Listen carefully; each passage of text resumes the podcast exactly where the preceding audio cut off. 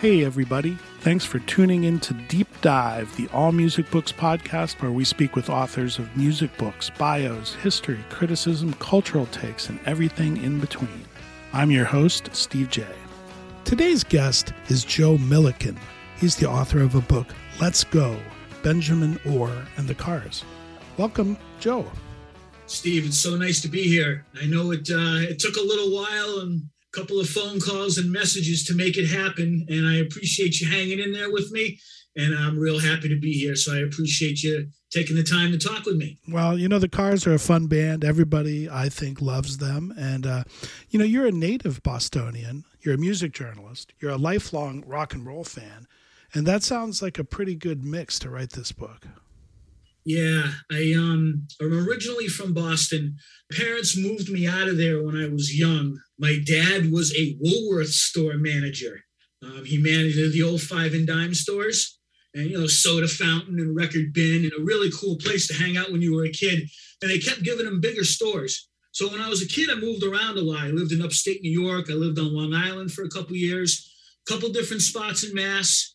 Um, then in high school, my dad made a move to New Hampshire, liked the area, didn't want to be in the city anymore, and I kind of settled in the southern Vermont, New Hampshire area. But once a Bostonian, always a Bostonian. So uh, I um, I've done a lot of research on the Boston music scene. Obviously, even though the Cars didn't really start in Boston, they're considered a Boston band. So I did a lot of research revolving around it and got a pretty good idea, pretty good hold of. Uh, the Boston music scene in the 70s, 80s, even though I was a little young to experience it firsthand. I've done a lot of research about it. Yeah, I, I, definitely consider them a Boston band. And do you remember your first exposure to the Cars? Was it radio or, you know, it wasn't the Rat, as you mentioned, somewhere in between, MTV maybe?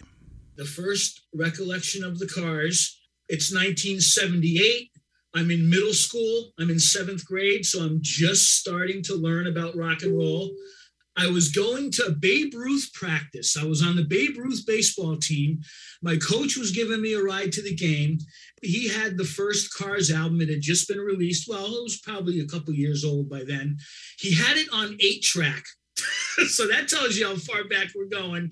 And he played that album on the way to a game and I had only a handful of bands I knew at the time. I was just starting. I maybe had 10 albums to my name. I heard that Cars album and I was like, what in the world is this? The, the beginning of the first album with uh, Good Times Roll, that that honking sound that sounds like a car horn. And I who is this? and, and that's where it started. And I got home after the game, went up to my friend's house up the street, who was a year older than me and just learning about music too. And lo and behold, I walk into his bedroom to tell him about this cool band I heard of. And he had the album on his turntable, and we were blasting it from there. So they were really one of the first bands I ever got into. And if you had told me when I was 13 that someday I would interview Greg Hawkes and write a book about Benjamin Orr, I would have said you were nuts. and lo and behold, it happened. So that's kind of how I got introduced to the Cars. They were one of the first bands I ever got into. Well, it's interesting, and it's it's very much a tale of the times. That it's not a specific song, but rather that record, in my mind, is also so perfectly sequenced by side and just song to song that it's really more of a piece. Even though it had a couple of brilliant radio singles, I always remember the sequence of those songs still to this day. You know, when I hear it, I know what's coming next, and you know, unfortunately, that's not a thing anymore. The band actually kind of made a little running joke about it once they became huge in the mid 80s and they were all over the country, they used to joke they kind of considered that album their greatest hits, even though it was their debut. I mean, like you just said, when you listen to that album, if you love that album, you just know what's coming next. It just flows. And I've been asked what my favorite Cars song is. And I always say the second side of that first album, the whole Bye Bye Love into moving in stereo and all mixed up. To me, that's like one 20 minute song.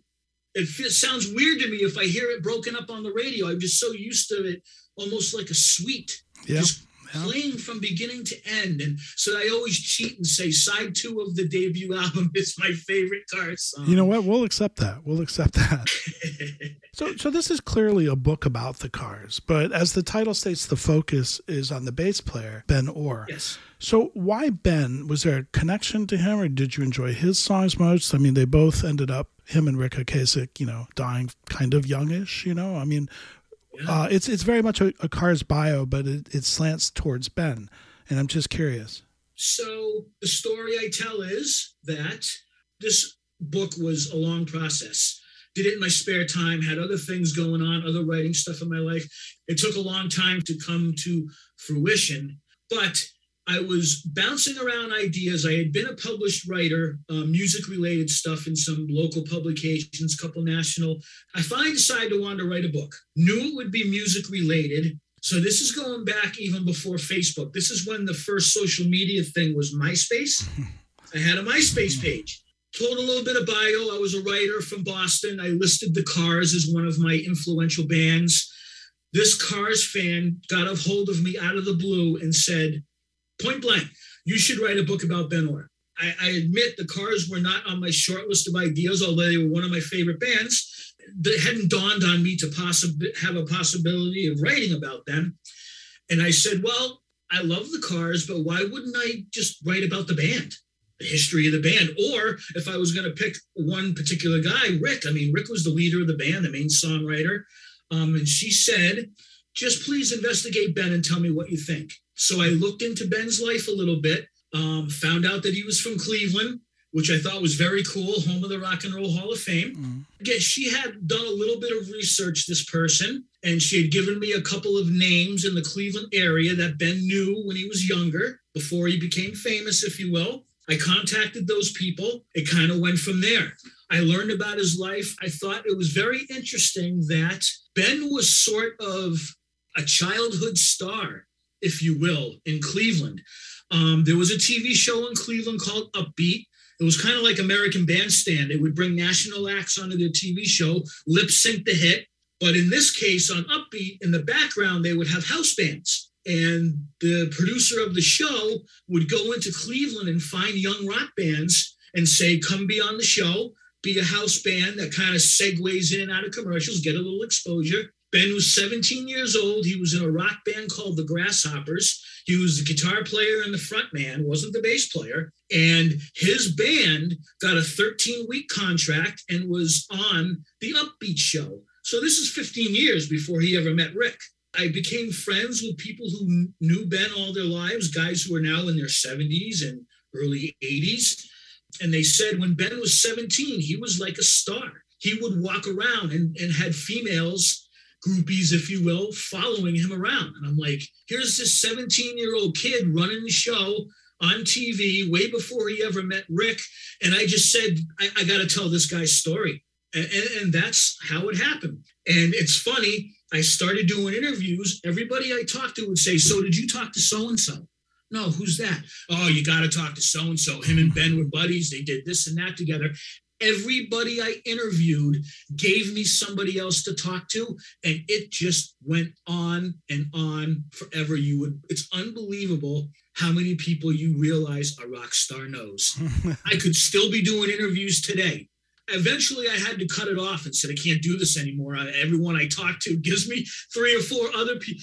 They would send me email responses. I would edit an excerpt for the book, send it to them so they could see it. Ben was a very private person, and I had to convince a lot of people to even participate. It was this hole in the wall writer from Vermont writing about Benny. So they called him when he was young, Benny. Um, so that's kind of how it happened, all really by happenstance. And I went with the project from there. 10 years later, I had a book. right. And, you know, it is important to note that it is a book about the cars, and Ben stands probably like he did with the band, you know, in a spotlight along with Rick. And but he is a very blue collar immigrant from Cleveland, um, very talented on multiple instruments, and very much a rock star. It's funny to watch him track that through your book. And then on the other hand, you've got Ric Ocasek, who he meets in 1968. They had both been in bands, and they meet in Ohio. In early 1971, Rick moves to Boston, and he convinces Ben to come, and that changes everything. Yes. They had been toiling around the Ohio area, Ohio and Michigan, college towns, basically starving.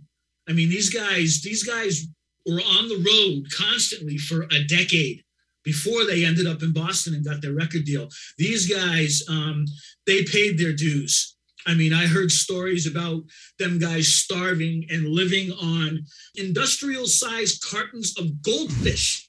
They like worked at a restaurant and their acting manager used to get these big containers of goldfish for them and they, would, they were literally living on it. Wow. Rick decides enough of the Midwest. We've been toiling around forever. It's not happening. I'm going to Boston. It's a college town. It's a hit music scene. I'm going. Come with me. Well, Ben had recently lost his dad.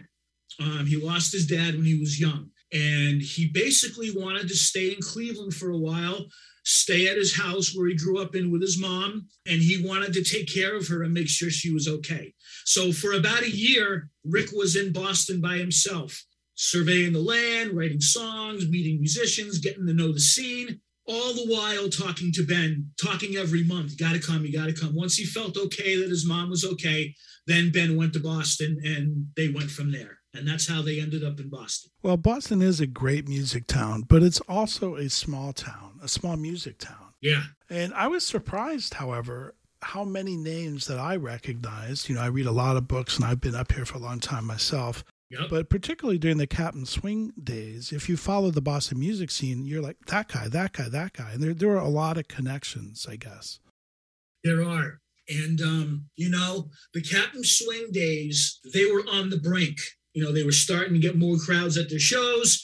Um, there's a famous WBCN uh, DJ, Maxanne Sartori, who was um, notorious, if you will, for helping bands you know, back in the early and mid 70s, a DJ didn't have a format. A DJ could bring in a stack of albums and play something new. And she knew Captain Swing. She had seen him a few times in the clubs and really liked him. Um, she started playing Captain Swing. So before they even turned into the cars, they had a batch of Captain Swing songs. And I think one or two of them survived and became car songs. But when he decided, Rick decided to break up Captain Swing, he wanted a more stripped down, simpler sound. He was more like a Velvet Underground, Lou Reed kind of guy. And Captain Swing was more a lighter rock, Steely Dan kind of band. You know what I mean? More a groovy, kind of jazzy feeling kind of band. And he didn't want that sound anymore. He wanted to strip it down, make it a straight up rock band. And that's what he did. And Rick was very unique in when he created bands, he kind of did it in reverse. I mean, most bands you hear about, a bunch of musicians meet each other, they form a band, they write songs and hope they make it. He would write his songs and then create bands around that. He would write his songs and then handpick musicians, create a band, didn't like it, kick them all out, start over again. And he did that several times over. And Ben was the one guy who always survived. I consider Ben one of the four or five of my favorite voices in rock. To me, he is right there with David Bowie or, you know, uh, Paul Rodgers the way he enunciates his lyrics, he had almost like his own little niche language. And I really hooked onto that. I listened, obviously, listened to a lot of cars when I was researching, always in the background. And Ben amazed me. Here's the kid at 17, started out as a drummer, 12 years old, took drumming lessons. Then by 16 or 17, an older gentleman was teaching him guitar. I interviewed the guy for the book whatever his band needed. By the time the cars came around, we need a front man for Captain Swing. He was a front man without an instrument. Then the cars started, we need a bass player. I'll play the bit. Whatever they needed, he did. He was the utility guy and could do anything. He wasn't a virtuoso bass player, but he sat in the pocket. A very, very underrated musician. And I learned so much about him and admired the things that I learned about him, not only as a musician, but as a person. You know, I interviewed over 100 people for this book, other musicians to just friends and things like that. So I got a really well rounded perspective of what Ben really was. And he was uh, a very down to earth guy. He flipped the switch to be a rock star. He'd go on stage dressed to the nines, beautiful bass, women loving him, incredible voice. He came off stage, dropped it all, complete opposite. He was a woodsman. He was a fisherman. He liked to hunt. drove around in pickup trucks. He was a regular guy. Such a unique individual. As you can tell, I learned a lot about the man and I greatly admired him. Really did. I do have to give Captain Swing one more moment in the sun. Of course. Because it's an all time quote that's in your book, and it's one from a local musician that you interviewed. And he said, quote, Captain Swing seemed to be one part jazz, one part hippie granola, one part avant garde, one part velvet underground, and zero part of any of what was taking hold musically and visually at that time. And I was just like, wow. The gentleman is now passed away who I interviewed. His name is Bobby Bear. He was a drummer in a band called the Atlantics that played the Rat when the Cars did. Elliot Easton actually was in Captain Swing when they sort of morphed. Um, they got rid of a bass player, they got rid of a drummer, they got rid of a keyboard player, not because they weren't incredible, capable musicians. Rick thought they were too good. They were too jazzed up. They were too too many notes, and he just wanted it stripped down, a la Velvet Underground, and that's what he did. You're listening to All Music Podcasts, a member of Pantheon Media. We're speaking with Joe Milliken. He is the author of a book called Let's Go Benjamin Orr and the Cars. So they're in Boston, and there's a gig at Max's Kansas City that they were hoping a record deal would spring out of, and that didn't happen. And so, as you mentioned, Rick changed the lineup again. And that one is one that we are now all familiar with. And it's really this roughly 1977 debut at the infamous Rat in Boston where the buzz started happening, right? Mm-hmm. It's just impossible to overstate how influential the rat was back then. I had mentioned to you before we actually started this interview, and I'm in the, in the process of going over some ideas with my publisher for my next project. And one of the ideas I had was a book about the history of the rat. It was like the CBGBs of Boston, how CBGBs was with Patti Smith and Blondie and Talking Heads and all these bands that showed up there all at once, and there was this major explosion. The Rat was the Boston version, and the list of bands that performed there, you know, before they all became big. I mean, anyone from the Cars to Metallica to Red Hot Chili Peppers and Blondie and Talking Heads and all those bands in the early 80s that were emerging in this uh, new wave, another label for the cars, a new wave sounding rock scene that was big in Boston. And the Rat was huge. And one of the reasons I wanted to do a story about the Rat, the late Jimmy Harold, who owned the Rat, he was friends with Ben even after the cars became famous. Ben would go to his house in Boston and visit him. And um, he told me a few stories. I know he has some photos, and we talked a couple times about making that happen. Unfortunately, Harold, Mr. Harold passed away recently, so I'm kind of backing off that a little bit. Have a connection with his family. I want to give them time to, you know, settle down and see where it might go. But I mean, that's how much I think the rat played an importance, um, and not just the cars but the start of many bands. And the place was a hole in the wall. And, and also, the bathrooms at both places were disgusting. I'm just going to point that out. it's it was disgusting. um, but a great place to see a band. Can you tell me a couple room. of bands that you saw there? Oh, I saw the Atlantics. I saw Scruffy and the Cat, the Turbines, but so many bands there. It was just, and also being a BU, it was you know maybe a quarter of a mile walk you know, and I just walked to the rat and it was gold great. Mine. It a was gold great. mine of music. Yeah, but you you know, you definitely tried not to use the bathroom. And I'm guessing CB's was the same story. oh yes. So, I've seen photos, not Oh yeah, it's nasty. um, so the band they go in and record some demos and on their demos it included some of their biggest hits. And you know, we talked a little bit about it earlier with the BCN DJ, but just to show how different the music industry was then you could play a demo tape like that on the radio and that's what she did and or maybe others as well. But you know it was their demos that really started the ball rolling right? Just what i needed was one of the captain swing songs that got on the radio as they were morphing into the cars.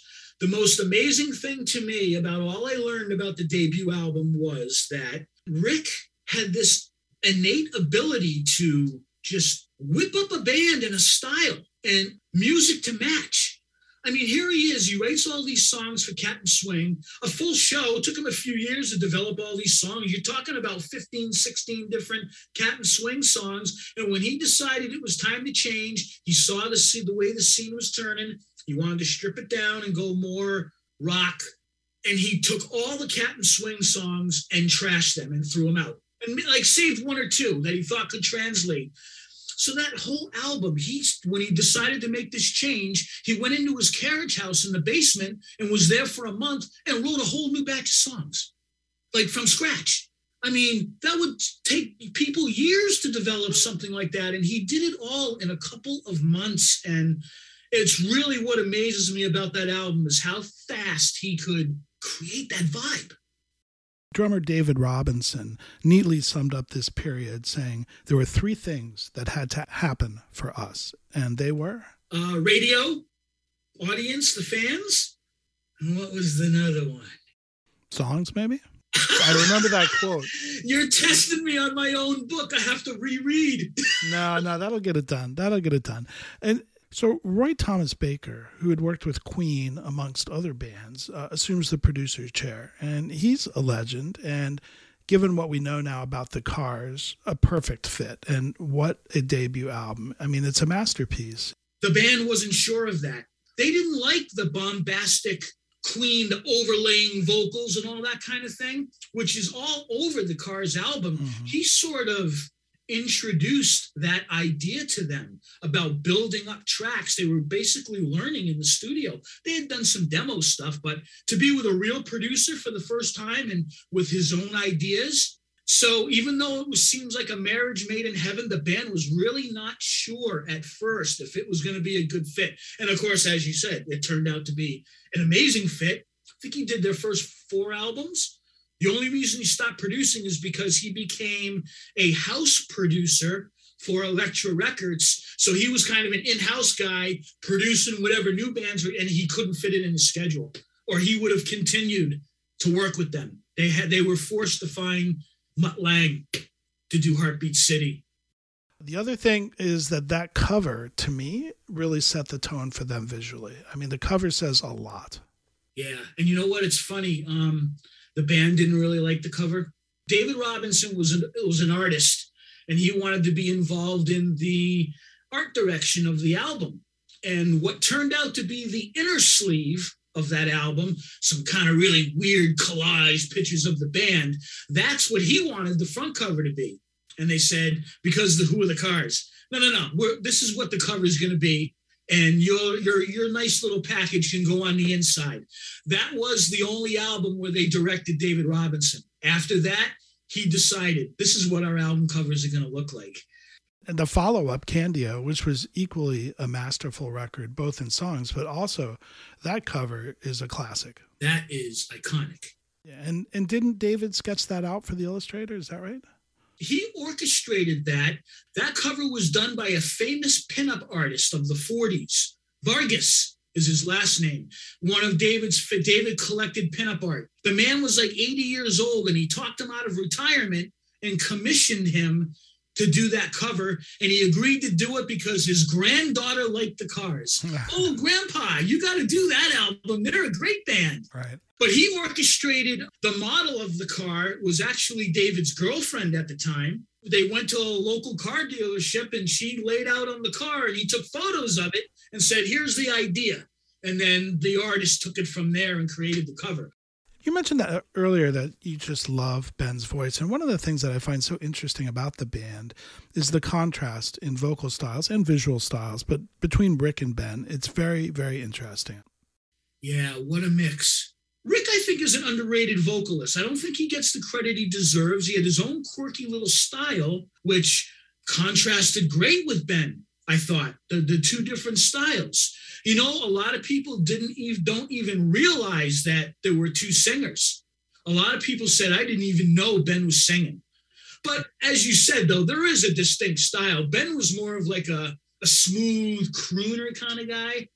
And Rick is known as saying that when I wrote songs, I didn't have either one of us particularly in mind to sing. He would write a song, they would both give it a go in the studio. Oh, yeah, you got to do that. Oh, but the one thing he said about Ben was whenever I had a song that needed a serious, good vocal, it was Ben's. He realized that Ben had the golden voice. He did. Mm. And that's why he always hung on to him. You know, those first two records are straight up classics from beginning to end. 1980s Panorama was less successful. 81 finds the band building their own studio on Newbury yeah. Street in Boston, which is a, the hippest, most fashionable street in Boston. I, I, lived right around the corner from them. I used to see them hanging out there all the time. But that summer, another musical zeitgeist happens that would benefit the band tremendously, and that was the birth of MTV. Yeah for the cars, it was a perfect timing thing for them. You know, they were very visual. Rick, with his unique image, they created some pretty, uh, some pretty unique and in- interesting videos. They look back now, and they, the band has said they feel like they're kind of primitive now, which makes sense. I mean, it was in the '80s, and they don't do videos anymore. But it was huge for them. It was a whole other stepping stone in a media that took them to new heights, world success. No question about it. You're listening to All Music Podcasts, a member of Pantheon Media. We're speaking with Joe Milliken. He is the author of a book called Let's Go Benjamin Orr and the Cars. And, you know, in 83, it was Heartbeat City, which would produce one of the band's biggest hits and biggest videos, and arguably Ben's finest vocal in Drive. Although Rick, and you might think I'm crazy, gives it a run for the money. And, you know, that's one that I think dominated radio and MTV, that record. They even bled into like adult contemporary radio with that hit. It was more of a, maybe more of a sophisticated sound, if you will, um, a little more serious than their usual quirky rockingness. But Drive was Drive was huge. I mean, it was their biggest hit. It, they never quite got to number one I think it reached number three as a single. And I believe Heartbeat City got to number three or four on the album chart, could never bump uh, Michael Jackson's Thriller out of the number one spot. So that's the only reason why they didn't have a number one. And you know, a story about Drive, I interviewed, I was lucky enough to interview Greg and David, um, two of the four surviving, well, at the time, four surviving members. And he told me that Ben in the studio it was almost like a Sinatra thing for him. He described it. They'd be in the studio getting ready, warming up, Ben sitting there smoking a cigarette, just chilling out. Okay, you ready, Ben? Oh yeah, ready to go in there in the booth and do it. What do you mean you're ready? You, you just you, you know warm up? No, no, I'm ready. Put out a cigarette, went in, did drive in one take, came out, done. And they said they got used to Ben being like this going in the studio and doing something in one take, a vocal in one take, and just done. They said he was a consummate professional in the studio. The man knew what he was doing. and now that you mention it, I can hear a little Sinatra in the drive vocal. So they're at the height of their popularity right now. Yep. So solo albums, right? I mean that, that that's kind of a crazy strategy. Rick was first, and I think it was born out of I don't think they were particularly looking. I know Ben wasn't looking to do a solo record. The label asked him. Rick had done a solo album, and it was born out of, you had mentioned them owning a studio. They bought Intermedia Sound. That's where Aerosmith recorded their first album. And uh, it was a very um, a famous studio in Boston. And they bought it. They called it the Clubhouse. They renovated the place. And Rick started producing local Boston bands. And I think his solo idea just sort of came out of that. He was still writing songs. The band had just come off a real successful tour and album with Heartbeat City, and um, he decided to do a solo record. So minimal success, had a couple top 40 songs, and nothing ever approached the popularity of the Cars. But the label approached Ben and said, You want to hop on board and do a solo record? He had never thought about it. At the time, his fiancee, Diane Page, she was a songwriter and had a musical background. Ben was not comfortable with lyrics. That's why he was always just fine with singing Rick's songs. You write them, Rick, I'll sing them. I don't care. I'll find a way to find the meaning of it within me and I'll sing. So they had a good marriage there, and Diane wrote helped Ben write a lot of the lyrics, which became the lace. He wrote melodies and stuff. He had a studio in his house in Boston. She wrote lyrics. They married it together, and over about a year's time, he created the solo album. You know, it didn't didn't break any records, but um, you know, uh, "Stay the Night" was a hit song, got into the top twenty. Um, the album broke the top 200 chart. It was on the charts for a few months, and he sold some records. I don't think it went gold, but um, it wasn't even anything that he was really planning on doing. It just kind of happened. He also uh, played on uh, a very famous folky album who was recording down the hall when he did this. Yeah, Joni Mitchell. Unbelievable. Yep, and um, the man who was producing her at the time and co-managing her was also a gentleman who worked at the studio where they recorded Heartbeat City. And that's how they met her when they were recording their album. She was there too. I really, she like saw them recording and really liked Ben's voice and said, Would you like to appear on an album? And he like sang backing tracks on three or four songs, I think, on that album. Crazy. He was a hired hand for Joni Mitchell. yeah, and you know, all things uh, kind of coming full circle. The, the Cars break up in 88. Ben starts the Orr Band and they debut at the Rat, ironically, which I thought was very cool. Yeah. And after a couple of renditions, the band Big People pops up. It's a supergroup I'd never heard of. Yeah, I had not heard of that band until researching this book. The last companion Ben had was a, a woman named Julie Snyder who lives in Florida. And um, she was very nice to me. She was with Ben they were together for a couple years, the last couple years of his life. the big people thing was really a surprise to me and a great way to sort of wrap up the book because Ben had had a couple of years where he wasn't very happy. After the cars broke up, he pulled out of music altogether. He sold his house in Boston. He moved to Southern Vermont, ironically, about an hour from where I live and he was out of music for a few years. Finally got the itch. I don't need to do an album. I just want to play. I just want to go out and play shows. But apparently, he played in my area, very small bars and clubs. People, you know, 100 people, 50 people. And he did this a lot. What I was doing in the early 90s, I lived in this area. I, I don't know what happened, but I never really made the connection. So he did the Orr Band and he was doing that for a few years and he would just go on tour and do shows sometimes for a month at a time sometimes just a weekend thing fly out for a festival. And then one day he got a call from jeff carlisi who was original guitar player for the band 38 special. Had a connection with elliot easton gave him ben's number.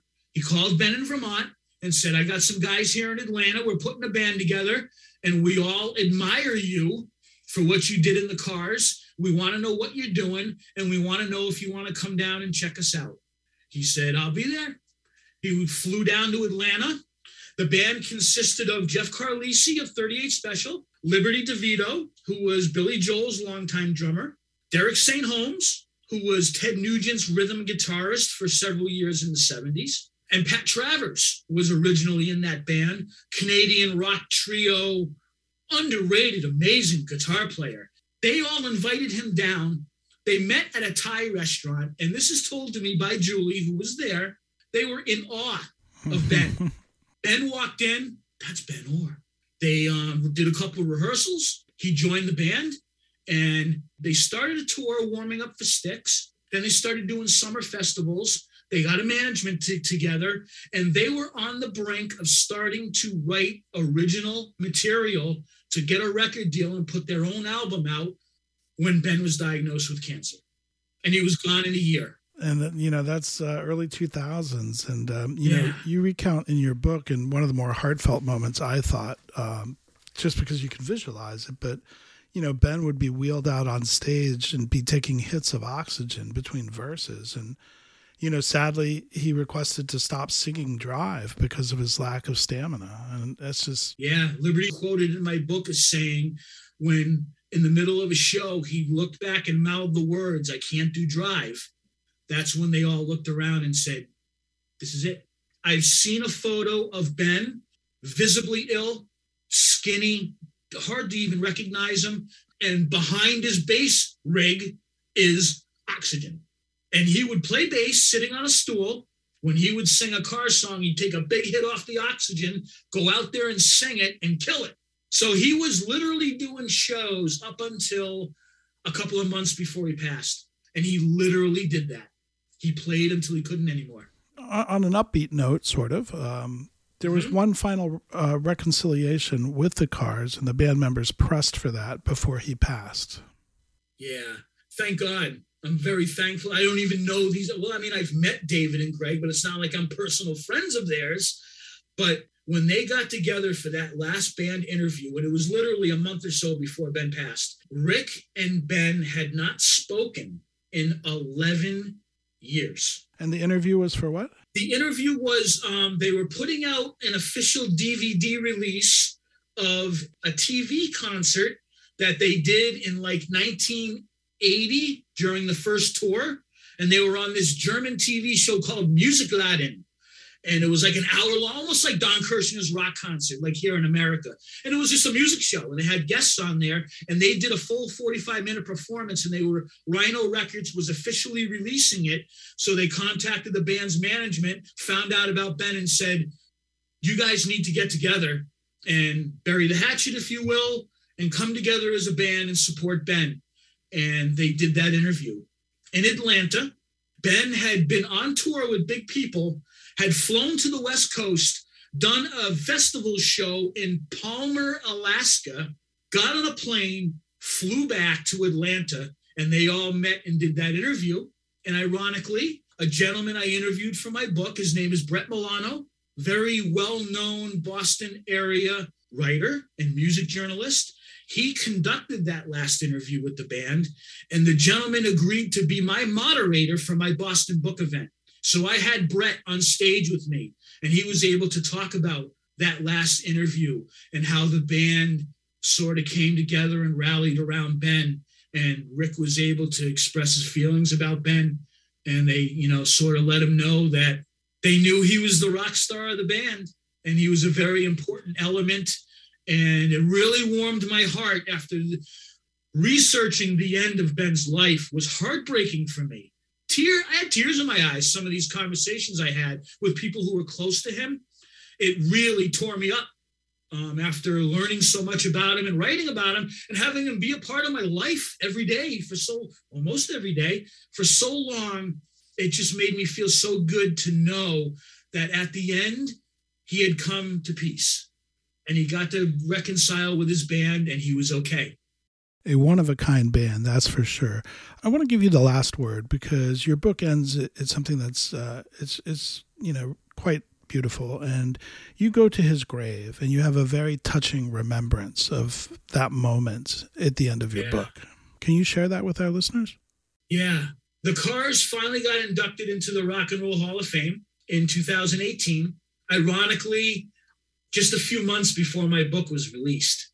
I mean, couldn't have better timing. This resurgence of the car is getting elected into the Rock Hall. Ben coming full circle as a Cleveland native and became only the second Cleveland native to be inducted into the Rock and Roll Hall of Fame. The other being Bobby Womack. Ironically, the third just happened, Pat Benatar. I went to Cleveland for the induction ceremony and I got to see the band perform. They obviously thanked Ben in, in their acceptance speeches. I had a couple days left before I was going back to Vermont. Ben is buried on the outskirts of Cleveland. I went and visited him, and I put this in the book only because somebody was with me to witness it. Because if I was by myself, nobody would have believed it. I have my PR person with me. Her name is Donna. She helped me a lot with the book, promoting it, setting up events and things like that. She was with me. We went to Ben. Then I had my moment with him. Just kind of sat there and I'm looking around. And I'm not I'm not necessarily a religious guy, but I believe there's a higher power.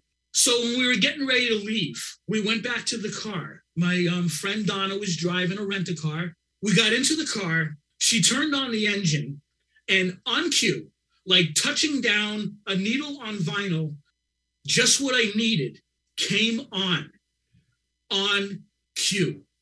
We turned the car on, and Ben's vocal was right there. I don't mind you coming here and wasting all my time. Brings tears in my eyes still. I got such a chill. My only reaction was this hysterical laughter. It was truly an unbelievable moment. And other than my kids being born, one of the most amazing moments of my life. And that is kind of how I end the book. It's a great story, and it's a great book. Uh, if you're a, f- a fan of the Cars, you know it's um, one of the few I think bios of the bands. I haven't seen too many others, and uh, you know it's yeah. just a really good, fair take, and it's obvious that you're a huge fan. So Joe Milliken, you know, congratulations. The book is called Let's Go. Benjamin Orr in the Cars, and I highly recommend it if you're a fan. It will certainly take you back in time. Probably drop the needle on a couple of records. Thank you for joining us. It's been a pleasure. Um, just to let people know if anyone might be interested. In, I mean, you can get it on Amazon, Barnes and Noble. You can go online and find it. But I also have a website for the book, and it's a very simple website, benorbook.com. You can go there. You can order it directly from the publisher. You can send me a message. I personalize books. I always have books here in my closet. It's a biography about Ben. I reveal a lot of Cars history and information because they just went hand in hand. Um, I interviewed a lot of people, and I hope that it I found a way to represent Ben in a good way. You did. It's great stuff. Thank you, Joe. I appreciate it. Um, let's stay in touch. When I have a new project ready to go, I'd be honored to talk to you again. It's been a wonderful chat, and I've had a great time. Thank you so much. If you would like to buy this book, please go to allmusicbooks.com and you can buy it through our site. You can also check out the rest of our deep dive podcasts there as well and subscribe so you don't miss a thing. I'd also like to thank our engineer, Steve Folsom. You can check him out at fullsound.com. Finally, big ups to Frankie and the Pool Boys for their one of a kind music played throughout the podcasts. You can check them out at frankieandthepoolboys.bandcamp.com and on all of the major streaming services. Please support local and independent writers and musicians. We're out until the next time, and thanks again for tuning in to Deep Dive, an allmusicbooks.com podcast, and now a proud member of the Pantheon Podcast Network.